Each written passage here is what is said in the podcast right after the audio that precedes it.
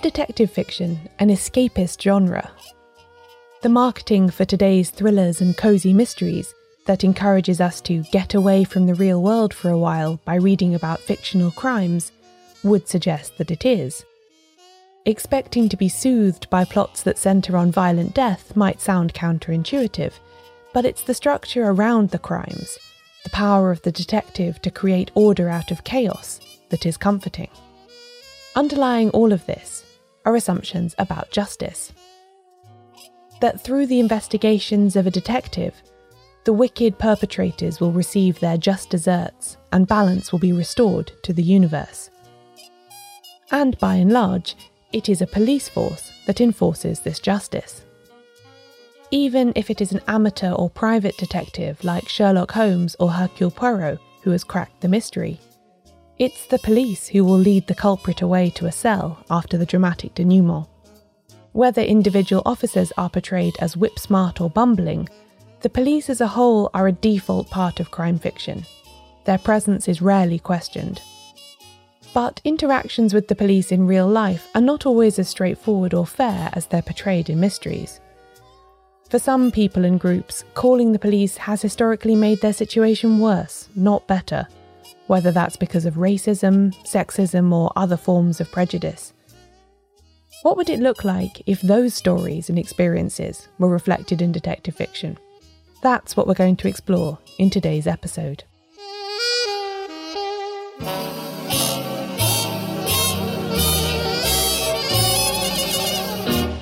Welcome to Shedunnit. I'm Caroline Crampton.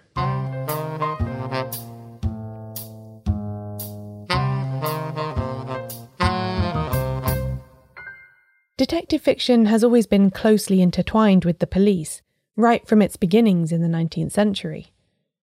The two emerged around the same time and developed in tandem. Eugene Francois Vidocq began organising an informal brigade of plainclothes law enforcement officers in 1811. Two years later, the Emperor Napoleon signed a decree that made them an official state security force, known as the Sûreté Nationale. Vidocq was friends with authors like Victor Hugo and Alexandre Dumas Père, and parts of his life appeared several times in novels from the 1820s and 30s. Honoré de Balzac borrowed much of the backstory for his character Vautrin in the La Comédie Humaine series from Vidocq. A convicted criminal, Vautrin avoids the death penalty several times and ends up as the chief of the Sûreté. In Britain, a similar process was underway.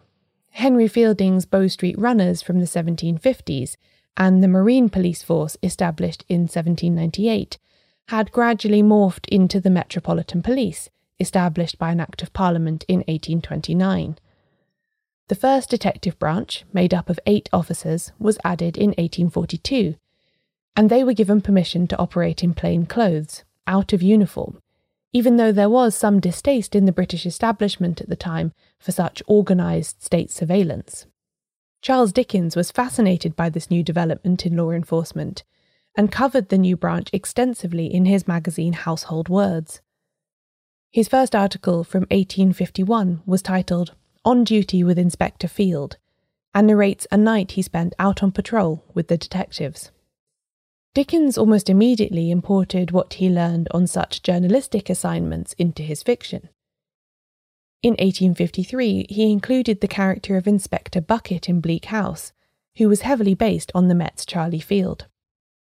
Dickens's friend and literary protege Wilkie Collins followed suit basing Scotland Yard's Sergeant Cuff in his landmark 1868 novel The Moonstone on the early antics of the Met's detectives as well. Considered a likely candidate for the first true detective novel, the presence of a smart, competent police detective in The Moonstone had an outsized impact on the next century of crime fiction. Arthur Conan Doyle, Dorothy L. Sayers, Agatha Christie, and others were all, in a sense, following in Sergeant Cuff's footsteps. In this first wave of crime fiction, the arrival of the police is not necessarily a positive development for all characters, it should be noted. A class dimension to law enforcement was established fairly early, with writers recording the anxiety felt by servants and lower paid workers when a detective started asking questions. over and over again in late 19th and early 20th century whodunits. Housemaids and butlers insist that investigators search their bodies and bedrooms thoroughly and immediately so that their innocence can be established beyond doubt. Without a social or financial safety net, a professional reputation was vital for continued employment.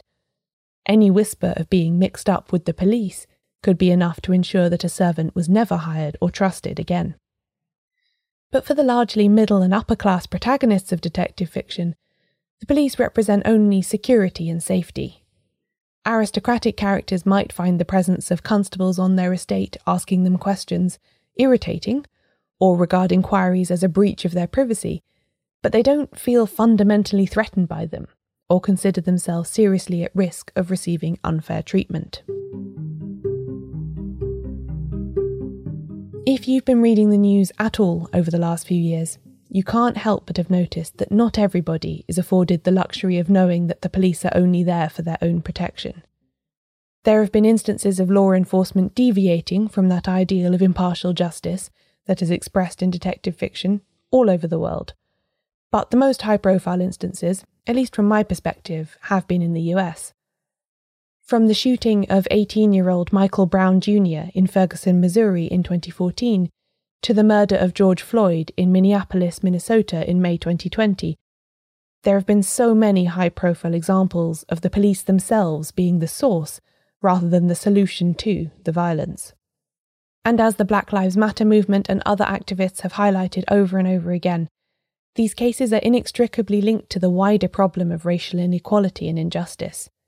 Both Brown and Floyd were black men, and both were killed by white police officers that this situation, this power dynamic, is replicated over and over again is no coincidence.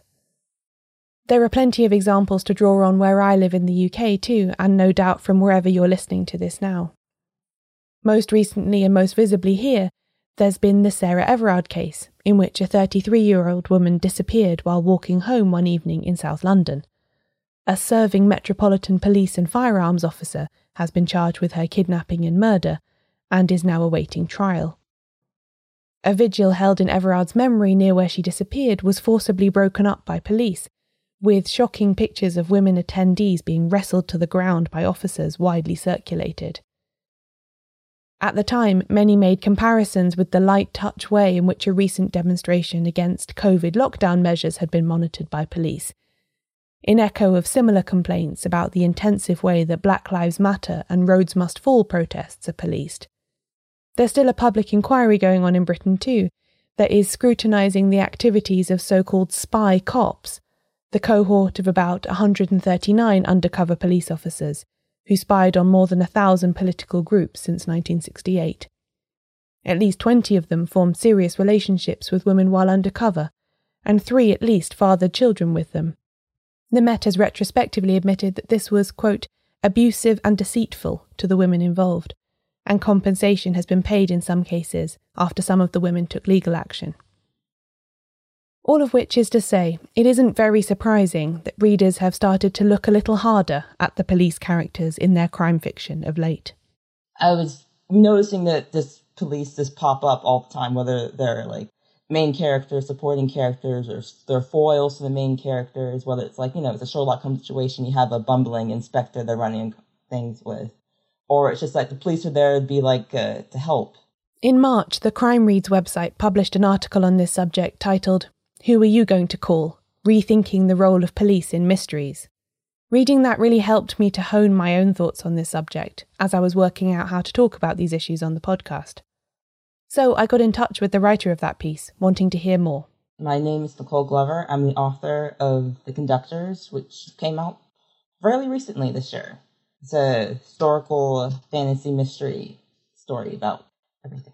Nicole's debut novel isn't a straightforward murder mystery. As she says, it's a historical novel with fantasy elements as well.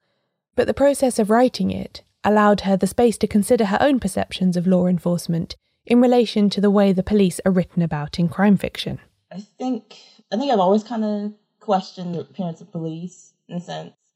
I had kind of healthy uh, a suspicion or reluctance uh, with police presence. But even though I was younger, that was more neutral as, as a kid. And they got older and realizing just how often they, they appeared or I think I just started noticing and particularly in the last few years it was something that really sparked my interest about because I remember reading articles about police propagandists, particularly in the US, whether it's shows or into movies, because there's all these cop shows in America from CSI to like comedies like Brooklyn Nine-Nine and everything like that. And there's so many roles of these characters. Even look at supporting cast, there's always a cop character.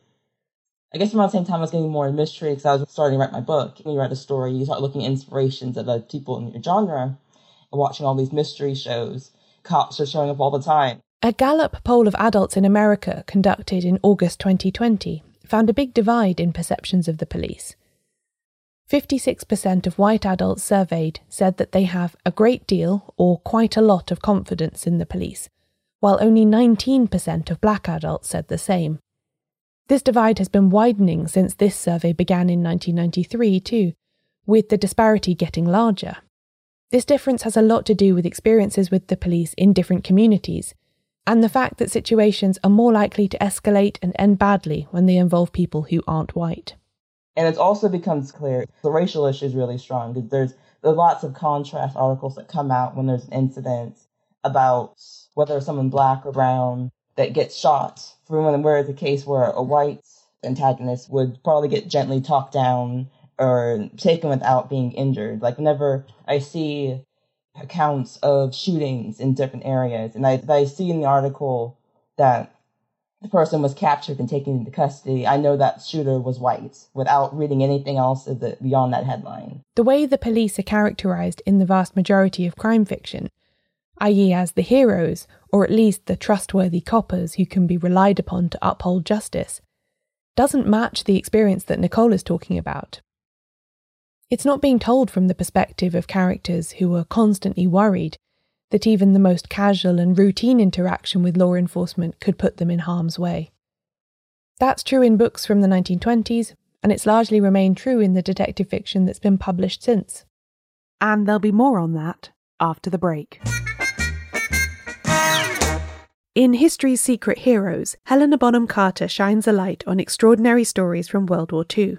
This is a series that tells the tales from the Second World War that are unjustly less well known than the oft repeated histories of that time. Personally, I tend to default to the position that military history, or the history of wars as it is usually told, is just not for me. But diving into this series has shown me that I can be wrong about that, and that maybe I just haven't been experiencing the right sort of history. The brand new second series of History's Secret Heroes is out now, and it's absolutely full of brilliant episodes that had me gripped from start to finish. In it, we learn how a single woman, Christine Granville, skied into occupied Poland and gathered essential intelligence for the Allies, which changed the course of the war. We also look at how Raymond Gureme used his circus skills to break in and out of a Nazi internment camp to sneak in food and supplies for his family, and how a young Filipino woman named Josefina Guerrero took advantage of her health condition to join the resistance and become one of the most consequential spies of World War II. I'm especially drawn to stories about code breaking, as I love puzzles, and to me it often feels like the real life counterpart to solving a mystery. I loved the episode called The Unbreakable Navajo Code, about a group of Native American soldiers who devised a code for the Allies' use. And I also really enjoyed the one about Emily Anderson, an Irish cryptanalyst who worked both at Bletchley Park in the UK and then in Cairo to decrypt vital intelligence. Helena Bonham Carter voices all of these episodes in a way that makes you feel like they're just being whispered directly into your ear by someone who really knows how to tell a dramatic tale to full effect. There are experts interviewed, but also friends, family members, and witnesses, so each story feels personal and intimate as well as historically significant. Episodes will be released on Mondays wherever you get your podcasts. But if you're in the UK, you can listen to the full series now, first on BBC Sounds.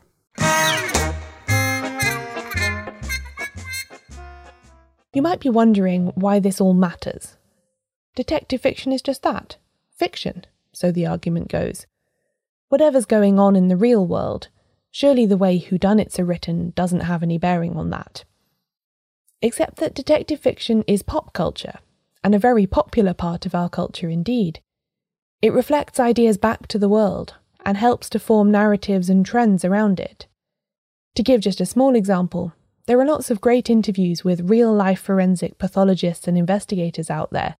in which these scientists explain how much their work differs from what we see on television shows like CSI and Silent Witness. We've become so accustomed to the way that DNA evidence and bloodstains are analysed in fictional narratives that we expect it to be similarly accurate and rapid in real life, which it often isn't. Lab work takes days, sometimes weeks, and can't always deliver the certainties that it does on TV. In fact, for a lot of people, fictional portrayals of police and criminal investigation will form the bulk of their impressions on this question, so it really does matter. Here's Nicole again. Because even though it seems like in, in the news that we have a lot of interaction with police, most general person will be interacting with police on a very minimal level. They're not going to see them all the time. So fiction is their most likely way to get their impression of the police. Yeah, and it's so many. Yeah, there's so many. There are like I don't know, there's seven different CSI shows, or or all the kind of all the similar genre right now. Like it's so it's it's relentless. When Nicole began writing the story that would become The Conductors, she was sure from the outset that even though it was a mystery, there weren't going to be any police characters, which is an unusual starting point for a piece of crime fiction. I guess from the start, I knew the cops weren't going to play any kind of particular role in the story. Most some of its character reasons they are former underground railroad conductors. They did stuff that was, in the eyes of the law, illegal back in that time period. The book is set in post Civil War Philadelphia, and the main character Hetty and her husband Benji are newly settled in the city, having spent years as conductors on the Underground Railroad, the network of secret routes and safe houses that helped enslaved people escape the United States. So they're like, my definition of what's legal and what's right is totally different. So they're not going to turn to certain authorities about certain things, especially as Alston learned in the past that sometimes doing that gets them more trouble. And I think also in some ways I was curious about like how a story functions out the world of police. A story set in the immediate aftermath of the Civil War with black protagonists was always going to have to grapple with questions about justice, equality, and legal authority. And that's partly what drew Nicole to this moment in history. When her story begins, the 13th Amendment that abolished slavery, which was ratified by Congress in 1865, is still very new.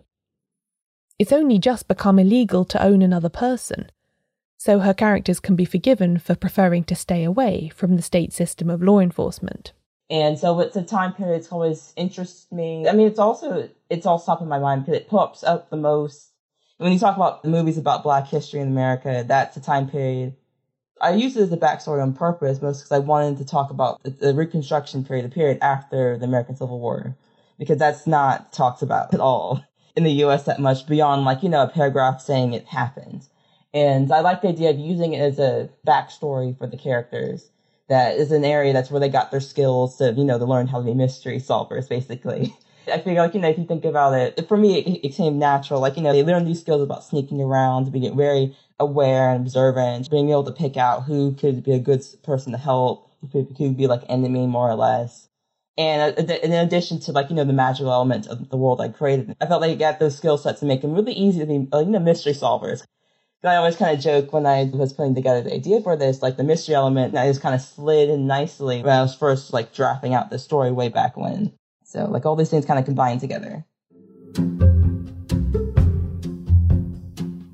In the golden age of detective fiction in the 1920s and 30s, police characters and the system of law enforcement and justice that they represent are certainly a regular presence.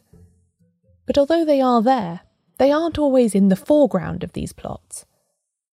Of the four so called queens of crime from this time, Agatha Christie, Dorothy L. Sayers, Margery Allingham and Ngaio Marsh, only one created a recurring detective character who is an active member of a police force.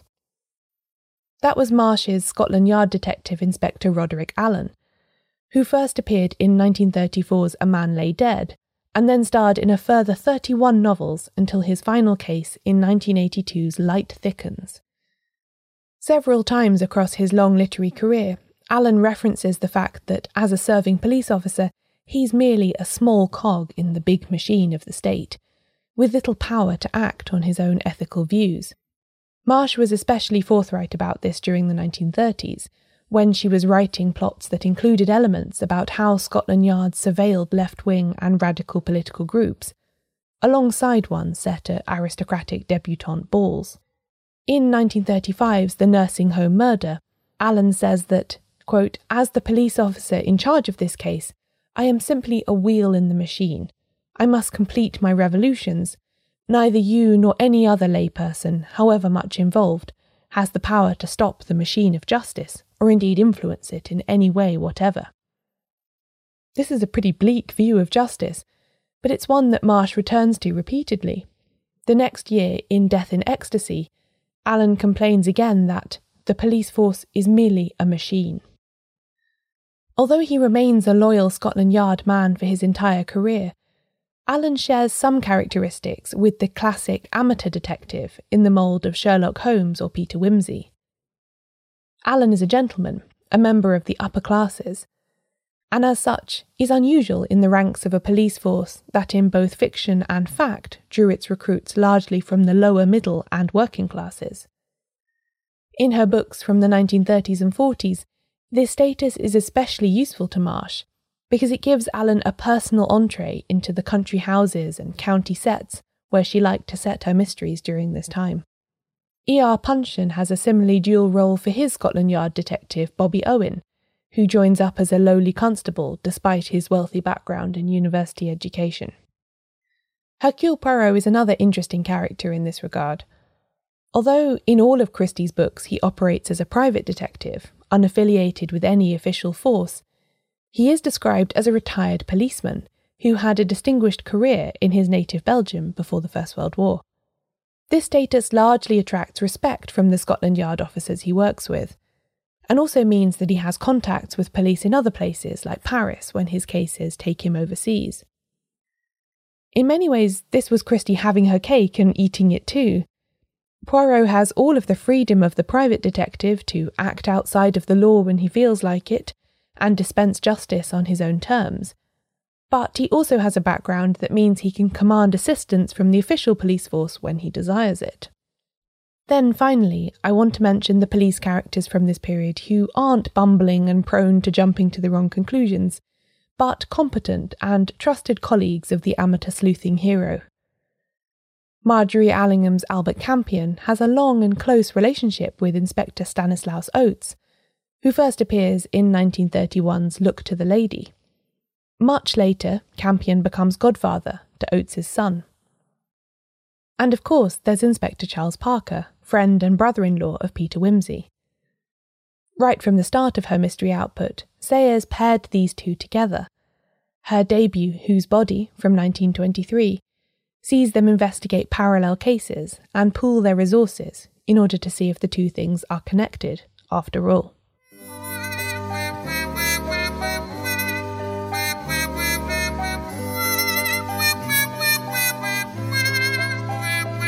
Detective fiction has always evolved alongside the police, borrowing elements of real life investigation and reflecting it back for our consumption. We can only hope that as society changes, so does the crime fiction it produces. I'll let Nicole have the last word on that one. I think people have been in the past interacting with this. There's been other writers of color, even before I started writing, like back early from the 90s and stuff like that, that been looking into different relationships with how do you deal with the police, basically. It's not an old conversation. It's probably just become more prominent. I guess there's more upcoming writers as well who are also engaging certain things that are doing it different in different fashions. I'm not too surprised that within the next few years we start seeing different kind of situations.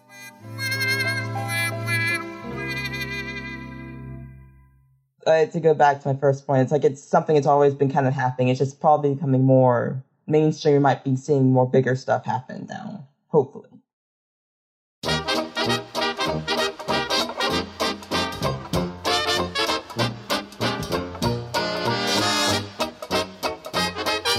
This episode of Shedunnit was written and narrated by me, Caroline Crampton. You can find out more about the podcast and everything it covers at shedunnitshow.com, where there are also transcripts of every episode. Shedunnit It is edited by Ewan McAleese. Production assistance from Leandra Griffith. Member support for the Shedunnit Book Club from Connor McLaughlin. Thanks for listening. I'll be back soon with a new episode.